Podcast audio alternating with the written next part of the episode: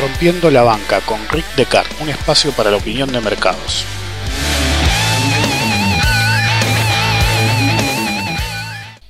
Hoy en la sección coyuntura quiero hablar del mito de el negoción de las IPO. Las ofertas públicas iniciales en español, eh, normalmente se difunde usualmente que las IPO son un negocio fenomenal, casi siempre. Y la palabra clave acá es casi, porque la verdad es que casi nunca. Son contadas excepciones las IPO, sobre todo de empresas de cualquier tipo de tecnología, que son realmente buenas, a todos los pseudoanalistas fanboys de Facebook, por ejemplo, les recuerdo que el Kenteo le fue tan pero tan mal que llegó a instancias judiciales. Sí, judicialmente se pidió que devolvieran la guita. No recuerdo un caso anterior, debe haber alguno, pero la verdad que no recuerdo alguno anterior. ¿Pero por qué pasó esto? ¿Solo porque bajó? No. Las CIPO tienen agentes colocadores y un fuerte sistema de lobby para hablar de las maravillas de la empresa con la que nadie puede vivir si no la tiene. Despierten. Eso es un lobby pago, empresas contratadas por la empresa emisora para que manijeen a morir el nuevo negocio que no te podés perder. Con esta introducción presentemos al supuesto nuevo negocio, Snapchat. Primero olviden lo que saben de Snapchat y piensen con eh, raciocinio qué es verdaderamente. Snapchat solo es una aplicación pedorra que no cumple ninguna función real, que no tiene utilidad alguna. Pero como me dijo eh, un seguidor mexicano, tiene el filtro del perrito. Yo sabía que alguien me iba a decir eso. Claro, el mundo inversor no puede vivir sin comprar acciones de una empresa que tiene cero valor agregado, pero no me crean a mí. Lo que dice su director, y cito, en la presentación de la SEC, fue si nuestros ingresos no crecen a una tasa más grande que nuestros gastos, no seremos capaces de alcanzar y mantener utilidades, tal vez nunca. Fin de cita. Es decir, su propio director cree que Snapchat no es un negocio. La realidad es que Snapchat es una máquina de perder dinero. A principios de febrero, de hecho, anunció en el mismo reporte, pérdidas por 514 millones de dólares el año pasado. Esos números están en el prospecto de la IPO. Toda la publicidad del Lopi Snapchat, que ya es enfermante, por ejemplo, uno no puede mirar Bloomberg eh, sin que a cada rato le hablen de Snapchat, se centra solo en un solo hecho. El violento incremento porcentual de las ventas a 404.5 millones de dólares, es decir, un 600% más que en 2015. Lo que fallan en mencionar es que esto es obvio, fue cuando se puso de moda la aplicación y los filtritos. Los analistas les gusta compararla con Facebook, que solo tuvo un 54% de incremento en 2016. Pero a diferencia de Snapchat, que es una máquina de perder, la basura de Facebook tuvo ingresos por 27.600 millones de dólares. ¿Sí? en 2016, o 68 veces las ventas que tuvo Snapchat. Lo que todos los marijeros, pagos y no pagos, estos últimos me dan lástima porque ni siquiera cobran, olvidan mencionar es que esta hipo es una de las más caras de la historia, planteado como una verdadera estafa. está completamente sobrevaluada. Si se utiliza el radio price to sales, que es lo normal para una hipo de estas condiciones, con la valuación estimada que se pretende para Snapchat de 25 mil millones de dólares, Snap tiene un price to sales de 61,7. Repito, 61,7. El más cercano del sector a usar como benchmark es Facebook, que extremadamente sobrevalorada tiene un nivel de 12,6 nada más. La mucho más sólida y realista Google tiene 5,2. Y la de muy mal comportamiento de Twitter tiene 4,2. Es decir, Piden un price to sales de 61,7 para Snapchat. Cualquier nivel arriba de 4 en esta relación es literalmente una estafa. Siempre digo, no peren basura. En Snapchat aplica más que nunca un verdadero galpón 2.0. Pero esto no termina acá. Relacionado con mi anécdota de Tabacal del último podcast, hubo un caso similar. Alguien justo, la fortuna favorece, favorece la mente preparada, un seguidor de México me mandó un artículo en el que decía que por error un buen número de inversores creyó que la empresa STV y Latina, que también tiene por nombre Snap, era en realidad Snapchat. Fue un error, haciendo subir a una empresa incluso más pedorra que Snapchat 164% en días. Una pequeña startup es esta última, que crea aplicaciones de citas. En el artículo que leí, esta noticia eh, hablaba de inversionistas que se equivocaron. Yo, yo lo llamaría de otro modo. Hoy en Back to Basics quiero hablar de la inercia de los pelotudos. Suena terrible, pero ¿qué es? Es cuando la persona que ni loca compraba un activo en particular cuando estaba barato, cuando vuela de golpe se desespera por comprar a cualquier precio. La idea de la inercia no es para nada nueva. Desde los principios de los mercados, algunos optaban por comprar lo que ya estaba subiendo con la idea difusa de que debería seguir subiendo, pero sin razones reales. Una especie de uso de, de hecho, en la argumentación de básica, el análisis técnico, está eh, eh, la adaptación de las leyes de Newton, por ejemplo, que si un cuerpo está en movimiento, continuará en movimiento a, eh, menos que encuentre una fuerza opuesta y de mayor eh, impacto, digamos, en términos de mercados. Eh, bueno, es una razón difusa. Eh, ya lo manifesté en el caso hace poco en IPF, si me lo recuerdo, por ejemplo, pero hay diferencia entre operar el supuesto fenómeno de la inercia de la tendencia y entrar en la inercia de los pelotudos, el fenómeno por el cual se paga cualquier precio injustificado cuando un activo ya claramente no da más, o, en el mejor de los casos, cuando ya cumplió con el recorrido más probable a favor de uno. Los casos son múltiples, pero me quiero focalizar en dos específicos, el oro y GFA. Arriba de 1200 el oro era un sueño hecho realidad. Si ganaba Trump, pero la realidad no es un sueño y cayó fuertemente, a un mínimo de 1124,30. Paradójicamente, todos los que veían un megatrade alcista súper bueno en 1377, en 1354, en 1300, en 1250, en 1200 y en cualquier número intermedio que se les ocurra, incluso pagando publicidades de tweets pagos en, en Twitter, por ejemplo, eh, ni uno de ellos la recomendó en el mínimo. Después del primer rebote leve de un par de días, el trade era obvio, comprar agresivamente en la zona de 1125-1130 con un stop muy corto en 1119 y un objetivo de ganancia más probable en 1150 y 1180, con por lo menos a mi juicio, para este trade en particular, dado el nivel de ganancias alcanzado, un objetivo final en 1200 como resistencia. En términos de futuro de oro, lo que le estoy describiendo es un trade genial y feroz, un radio riesgo-beneficio de 1 contra 7 en el caso de la resistencia de 1200 o de 1 contra 2 en el peor de los casos. La ganancia es sideral. 1200 temporalmente logró ser superado y ahí, en realidad desde 1180, todos querían comprar el oro y el cielo nuevamente era el límite. Si bien en la nueva configuración del gráfico, y mientras 1200 se mantenga como soporte, los objetivos potenciales son claros y son 1240,88 con un 99% de probabilidad, que en realidad esto lo escribí hace un par de días en mis notas y llegó a tocar hace unos días 1239 más o menos, pero todavía eh, podemos dar como alcanzado el objetivo, pero sigue habiendo un objetivo primario en 1278,05. Pero de nuevo, el primer objetivo que mencioné ya lo tenemos que dar como válido.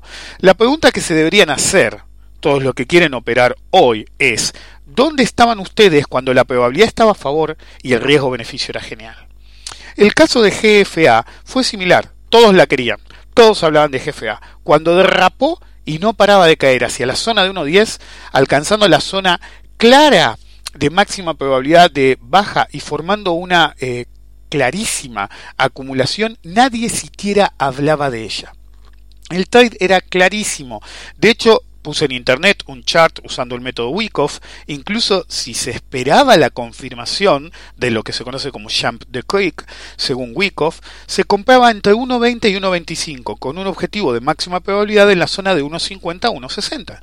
Un stop mínimo en 1.15 o incluso sin stop. De todas maneras, el riesgo-beneficio era 1 contra 5 a 1 contra 7, tomando en cuenta el peor de los casos. ¿Cuándo empezaron a hablar de ella? Precisamente en la zona de 1,60, en la zona que uno ya debería estar pensando en salir. Un lado de argentino, del que ya he hablado en el pasado, más bien un verdadero ladrón de gallinas, autodenominado experto en el mercado brasilero, dijo, y este fue su gran análisis, que todo el mundo salió, ah, todo el mundo, varios salieron a festejar, dijo, y cito, si quiere a dos, se va a, cinco, a seis. Creo que era seis, por ahí fue cinco. Realmente no recuerdo con precisión sus boludeces. ¿Por qué su predicción es así? Simple. No importa lo que pase, puede argumentar que no se equivocó. Entonces, si se destruye, si se destruye y se hace goma, va a decir, yo dije que si superaba dos, nunca llegó.